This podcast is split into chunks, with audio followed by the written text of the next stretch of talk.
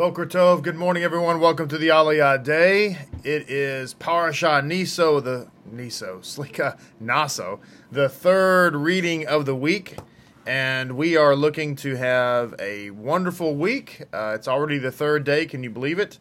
And we're going to be reading this Parashah and studying it and growing together. Welcome, everybody. Glad to have everybody who is with us this morning from across the fruited plain. It looks like we even have a Jamaica uh, represented this morning, so we have some Caribbean love going on. That's wonderful. Anybody from Ireland? I haven't seen anybody from Ireland click on yet. We want to welcome our uh, our folks in uh, the frozen uh, wasteland of Antarctica. We're glad you're here, Baruch Hashem. It's always winter. It's always frozen. So let it go. That's wonderful. Hope everybody's being safe and being peaceful. Uh, lots of um, you know unrest in our nation right now, but it's Bezrat Hashem will get better and life will be good. Baruch Hashem. Want to be optimistic. Be optimistic and happy people. It's always good to be optimistic and uh, glass half full kind of a person. I try very hard to do that. It's not always. It's not like every day you wake up and you feel like Tigger, but, um, but you know, you try to work on that. That's always good. We need that in our world because there's lots of. Uh, lots of uh, negativity out there and especially among believers you know i i know that we see things that um, it just seems crazy we've got all this mayhem we have the the covid thing which uh, turned out to be not all that. Um, then we've got, you know, uh, and a lot of, and by the way, a lot of people, as I said, they were predicting the end of the world. Mashiach is going to come as soon as COVID is over. Well, COVID is over, and there's no Messiah. Just like I said. Um, but it, you know, and and some people on both sides, whether it's uh, religious or non-religious, were kind of hoping that COVID would be like the the end of the world. Um, and anyway, the point being is that very often, with when it comes to people who are followers of the Mashiach, um, is that uh, many people tend to be kind of like negative. Like we see these things unfold, and we automatically think this is it. This is going to be the end of all life on the planet. Um, it's going to be Road Warrior. Um, you know, uh, Temple of Doom what was the next? Oh, uh, what was it? Road Road Warrior, and then what was the next one? Mad Max, Mad Max, and the Thunderdome. That's the one I was looking for, not the Temple of Doom. That was Temple of Doom was Indiana Jones, although it could be Temple of Doom, right? Anyway, don't have a Temple of Doom mentality. Yeah, Mad Max. That's the word. Mad Max, Road Warrior, and then it was Beyond Thunderdome. That's what it was. Beyond Thunderdome. Man, it's been forever. It's like a thousand years ago that I saw those those movies. But we have a tendency that when we see this kind of stuff happen, we automatically think uh, the absolute worst. And maybe, who knows? You know, ein od milvado. Hashem is going to do everything. Mashiach's going to come. When Mashiach comes, I just want to encourage everybody to be positive.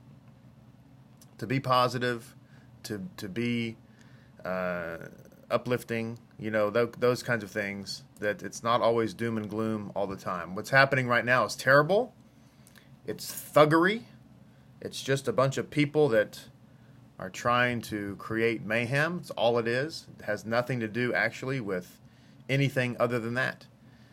And, uh, you know, it's going to be resolved one way or the other. Maybe you have to call out, maybe the president's going to have to call out the Marines and deal with it. But I'm just telling you that a Marine Corps 308 round travels a lot faster than a brick. So if you're out there throwing bricks, you might want to think about it because I can just guarantee you you're not going to win that fight. Um, so, anyway, but I digress, right? I digress. Hopefully, everything is going to work out just fine.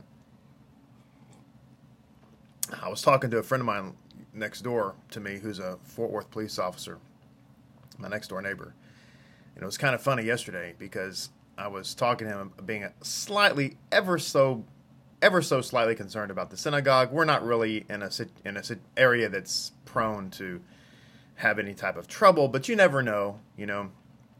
anything could happen. So I was telling him, I said, I'm a little concerned. Um, I thought maybe at one time I might call a couple of guys and we might, you know, have a have a, a Torah study at the synagogue, just so that we could kind of keep watching the building. Because I was talking to him about the fact that I don't want anybody breaking out our windows. And all of a sudden it occurred to me that all of our windows now are ballistic glass. so I'm not exactly sure how you would break them out. It'd be very, very challenging. I, if you hit it with a if you hit it with a sledgehammer, I don't think that it would scratch it. Honestly, I mean it. Nobody should try that. I'm just saying. Anyway, it's just it was kind of funny. I was talking to him last night, and all of a sudden I was like, "Oh yeah, never mind." All right, so on to the Parashah reading. I love being with everybody, don't you? It's more than just a Torah study. It's a time to get together and have fun, and to talk, and to uh, say hi to everybody, and to uh, encourage each other Sometimes we get on the Aliyah day and people are like, "Just get to the reading, just get to the reading." Uh, you know what? This this is not. Uh, this is more than that. But now I'm going to get to the reading. All right, chapter four. No, no, I'm sorry. Chapter five of the book of Numbers, page 751. Page 751, chapter 5, capítulo cinco for our Sephardic Jews out there. Verso uno, la palabra de Dios dice esto. Adonai spoke to Moshe, saying, Command the children of Israel that they shall expel from the camp everyone who has tzaraat, everyone who has a zav emission, and everyone contaminated by a human corpse. Um, this represents, by the way, as there's an insight talks about this, that the three levels of contamination. The highest level of contamination was a human corpse. That's the highest level. And Acts chapter 10 is interesting because in a large to a large extent it deals with a, an attitude uh, back in, in antiquity that the Judaism had that non-Jews were uh, basically like living corpses like they were so they were so um, oh, what's the word I'm trying for? They were so so idolatrous that they were considered to be human corpses. Well, since a human corpse is so defiling, naturally it prevented Jews from wanting to be anywhere near a non-Jew. This is why the centurion said to the Messiah when the Messiah was going to come to his house and heal his, his servant, the centurion said, Don't come to my house. I'm not a man worthy you should come to my house. It wasn't just that the centurion was being humble, or as they say in Jamaica, humble, but it was more that he understood the halacha, or at least the halakhic attitude at the time, that look, I'm a I'm a non-Jew. You are a holy man. You can't come to my house lest you receive impurity because I'm like a human corpse. Um, for whatever reason, uh, the centurion was what they called a God-fearer back in those days. He he had he was not he had not converted for for who knows why. Probably for political reasons. Probably because he didn't want to lose his rank. Who knows? Uh, incidentally, um, I've there's a I have a, a book on my shelf over there uh, written in the in the mid 20th century, and it gives a an idea of what the God-fearers were. And, and as it turns out, they were that was kind of a unique designation at a unique period in time in the first century, um, given to people who respected Judaism, respected the God of Israel, uh, were, but weren't converts. Uh, kind of like Christian Zionists today. You know, they're they're not antithetical to Israel. They kind of support Israel. They donate money maybe to Israel, just like the God-fearers did back then. Um, but they didn't embrace Judaism 100%. It was unique. The historians point out that never before, never again do we have God-fearers. And I point that out because a lot of times in messianic circles, that people in trying to make Paul's letters work, they have tried to create that as a religious group and, and pretend as if it was always a religious group, and of course it wasn't. But this is what the centurion knew. And of course, little did he know that the Mashiach, the man to whom he was speaking, was actually the living Torah. And you can't defile the living Torah. It's like a living spring. You this is why this is what makes our mikvah so wonderful. So so so thankful to Hashem what he's done with our mikvah. Because our mikvah, unbeknownst to us, was built on top of a natural spring. And therefore, the water that's in the mikveh is predominantly the, the water that fills the lower bore is predominantly spring water, which means you can't defile it. So that's wonderful. So this is the idea. So the idea in Acts chapter 10 is Hashem correcting that that mindset and saying, look, don't call something clean or unclean that I've called clean. In other words, don't call a Gentile a, a human corpse. Why? Was because God accepts Gentiles, you know, for who they are and he wants to have messianic Gentiles and everything. No, no, no. But if you consider them human corpses, then that means you'll never go visit them. You'll never go talk to them. You'll never sit down with them. You'll never have a conversation. In other words, why would you preach the gospel to a corpse? I mean, a corpse is dead, right? So that was the idea. Why why share the gospel? Why share? And by the way, the gospel is not a New Testament thing. The gospel is the covenant. The gospel is the Torah. The gospel is uh, well, let me put it this way. Abraham, Isaac, and Jacob and Joseph and Moses all preached the gospel. The gospel's been around since Abraham at least has been around. Actually, in actuality, if you read the writings of um, Josephus and the book of Yasher and other sources, you find that the gospel has been, been, has been preached since since Methuselah, since Enoch, since Shem and Eber, since Noah for that matter. Noah preached the gospel. So the gospel isn't something new. There's nothing new in the New Testament. But why would you go and cr- preach the gospel to a corpse? I mean, after all, the corpse is dead. So the idea was don't even bother with the Gentiles, they're walking dead. You thought that was a new show on Netflix, but it turns out that that show's been playing since the first century. So, Hashem is correcting that in Acts chapter 10, and he's saying, look, no, don't consider them that. Why? Because I want you to go preach the gospel to them just like Abraham preached to them. And make these corpses come to life, as it were. Verse 3 Male and female alike shall you expel, to the outside of the camp shall you expel them, so that they should not contaminate their camps among which I dwell. The children of Israel did so. They expelled them to the outside of the camp, as Adonai had spoken to Moshe, so did the children of Israel do. Adonai spoke to Moshe, saying, Speak to the children of Israel, a man or woman who commits any of man's sins by committing treachery towards Adonai, and that person shall become guilty. They shall confess their sins that they committed. He shall make restitution for his guilt in its principal amount, and add its fifth to it, and give it to the one to whom he is indebted. If the man has no kinsman to whom the debt can be returned, the returned debt is for Adonai for the Cohen, aside from the ram of atonement, with which he shall provide him atonement. And every po- portion from any of the holies of the children of Israel bring to the Cohen shall be his. A man's holy shall be his, and what a man gives to the Cohen shall be his. Adonai spoke to Moshe, saying, Speak to the children of Israel and say to them, Any man whose wife shall go astray and commit treachery against him, and a man could have lain with her carnally, but it was hidden from the eyes of her husband, and she became secluded and and have become defiled, but there was no witness against her, and she had not been forced. And a spirit of jealousy had passed over him, and he had warned his wife, and she become defiled, or a spirit of jealousy had passed over him, and he had warned his wife, and she had not become defiled. She had not become defiled.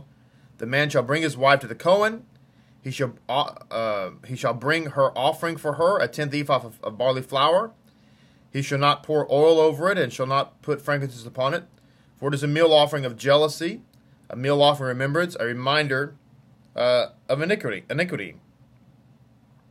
So it says, um, this is of course talking about the sota.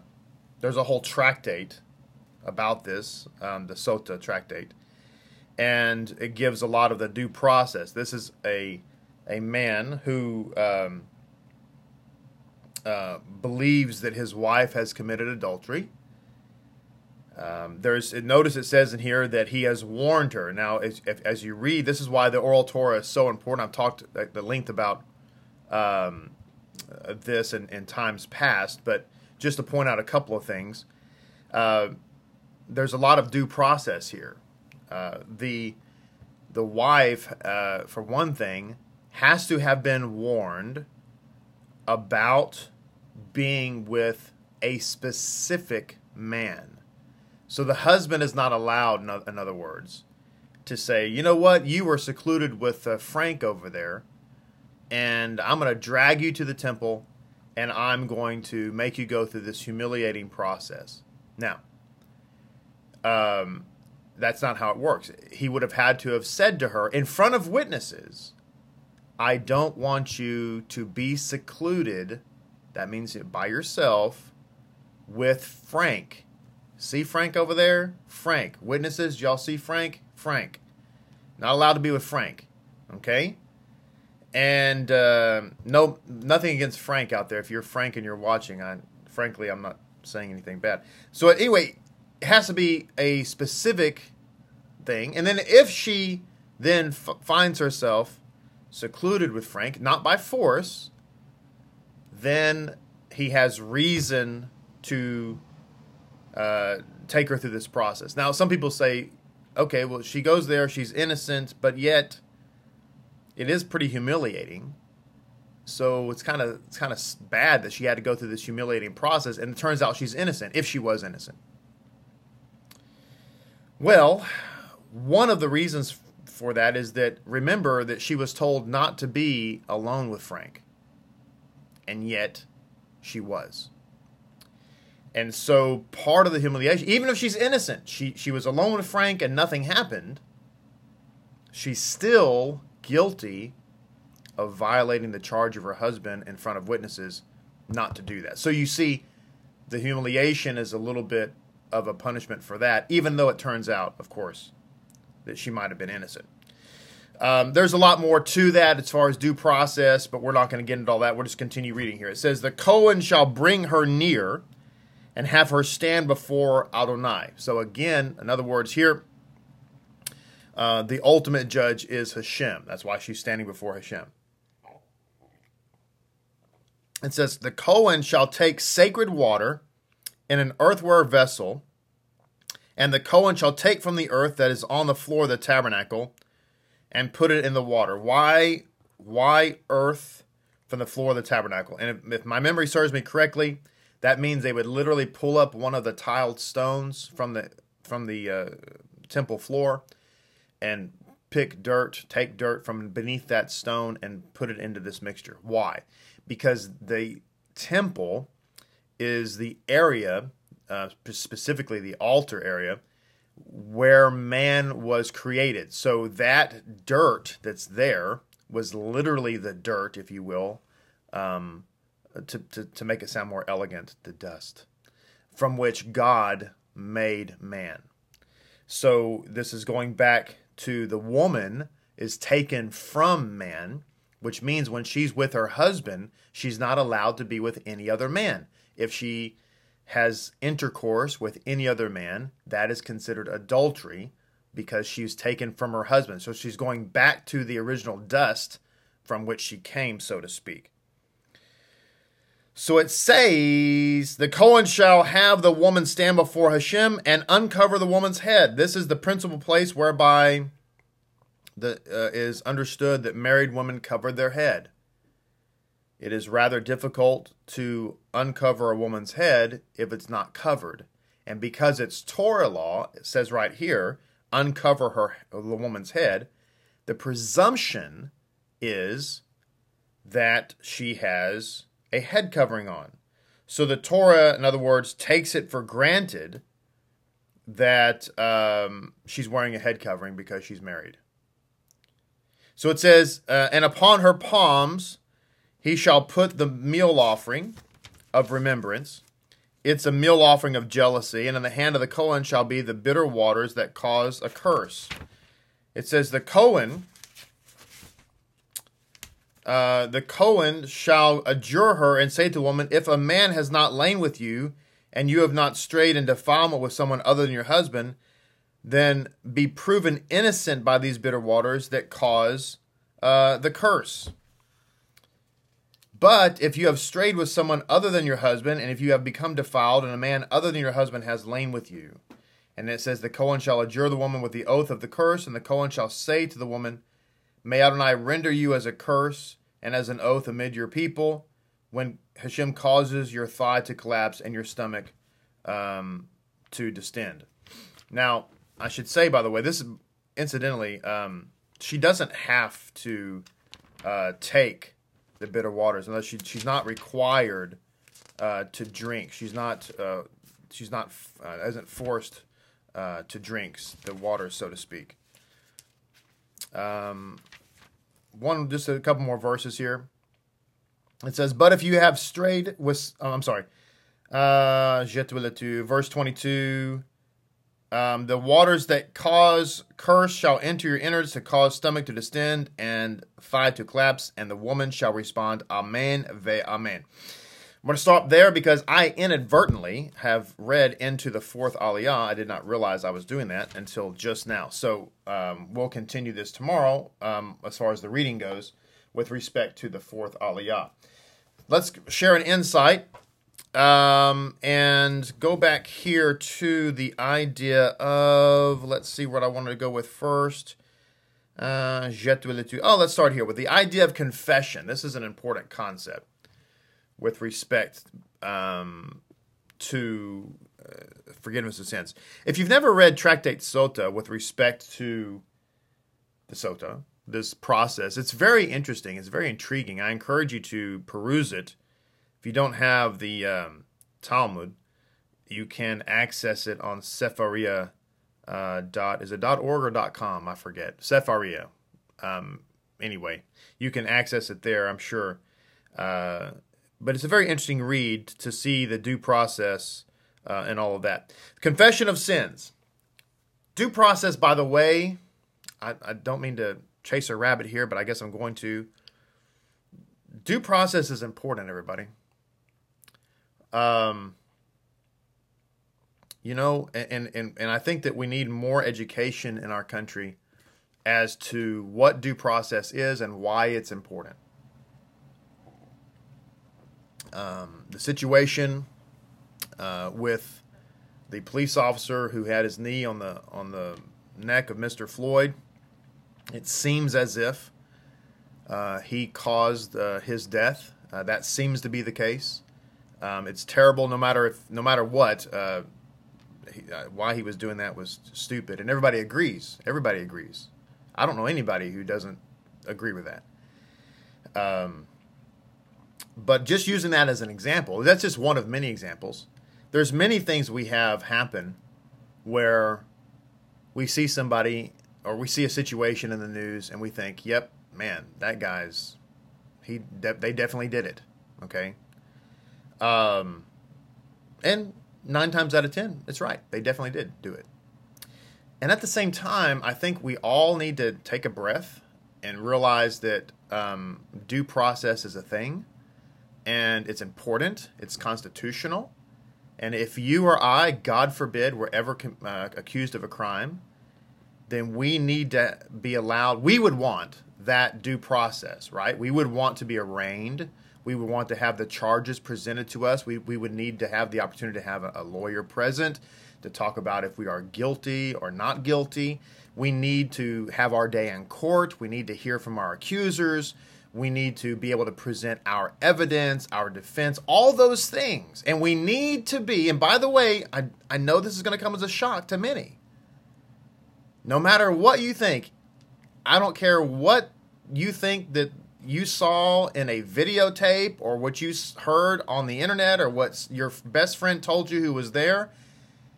Ladies and gentlemen, in Los Estados Unidos, Everyone is presumed innocent until proven guilty. And there's a reason for this. It's one of the things that caused us to fight against the British to win our independence. And when we get to the point in our country where you are presumed guilty until proven innocent, that, ladies and gentlemen, is peligroso. For the Ashkenazi Jews out there, dangerous. Very dangerous. And I'm not making excuses for anybody, and I'm not saying anything that, you know, uh, other than we need to remember that. Because when we start getting to the point where you're guilty until we prove innocent, that's where mob mentality comes into play, and that's where um, lynching comes into play. It's not good. It's not good. You say, well, well, obviously, have you seen the tape? I've seen the tape, and uh, I mean, it's pretty damning. And we need due process. This is what one of the things that you glean, one of the things I glean from oral Torah is is is the amount of due process that went into uh, people that were found guilty, or excuse me, people that were that were brought to the court on some charge. I'm sorry, I didn't mean to say found guilty, but they're brought to the charge, just like the sota we were just talking about. Anyway, I don't mean to get up on a soap soapbox, and um, but I think it's important. I think it's really, really important. We need to we need to be very careful. We need to allow people um, that process. And again, you know, I'm I work as a volunteer chaplain in the criminal justice system, so I get it. You know, I get it where it's like, yeah, you're probably guilty, and you know what? You need an attorney. You need to have your day in court. You need to go before the judge. All that process needs to play out, and I'm going to presume that you're innocent until I know for sure that you're guilty. That's the way it's supposed to work. Is it a perfect system? No, but we need to we need to protect it. All right, enough about that. Confession. It says here,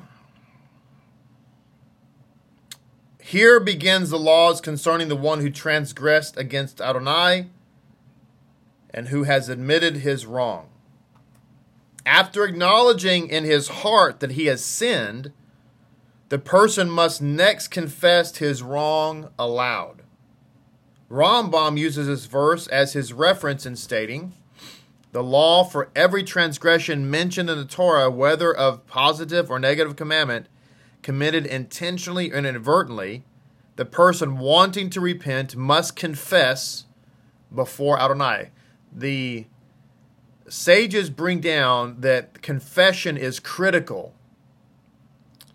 This is probably where the Catholic priests and that religion got the idea of confession. Except that you're not supposed to necessarily confess to a priest. Uh, you're supposed to confess to God. Now, having said that, if you have somebody you can trust, if you have a friend, uh, if you have a rabbi or something like that, you can trust.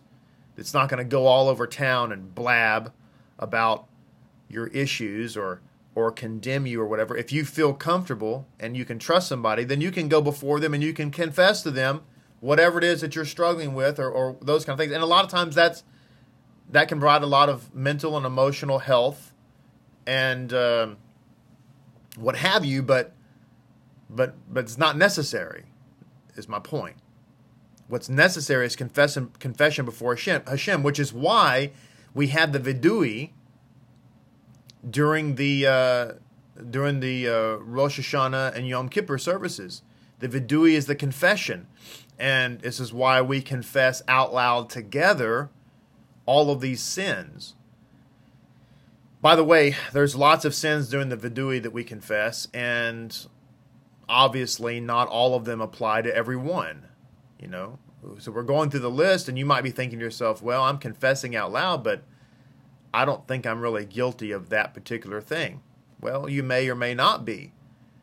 But this is where community comes in. The person to your right or the person to your left who's confessing out loud may be guilty of that. And so by you confessing with them, you're you are showing your support and solidarity with them as so as not to embarrass them and to give them a chance to confess before Hashem. Having said that, I like to just think that I'm guilty of all of it. When I'm going through that list, I don't really think about, well, I'm not I'm guilty of that one, I'm not guilty. As far as I'm concerned, I'm guilty of every single one of them. And I mean that sincerely. Uh, because who am I? But that's neither here nor there. One last thing it says here. It is not surprising that the duty of confession is introduced by the Torah with a reference to the act of stealing, for indeed every sin is a theft, either against men or against Adonai. End of our Aliyah today. We have a lot more to share. I have a lot of resource or insights here, rather. I'm just out of time. So we're going to come back tomorrow. I'm going to finish up the fourth reading, which I, like as I said, I kind of got into it today without realizing it. Um, and then tomorrow we will continue these thoughts. I have a lot more insights I want to share, but we'll just have to wait.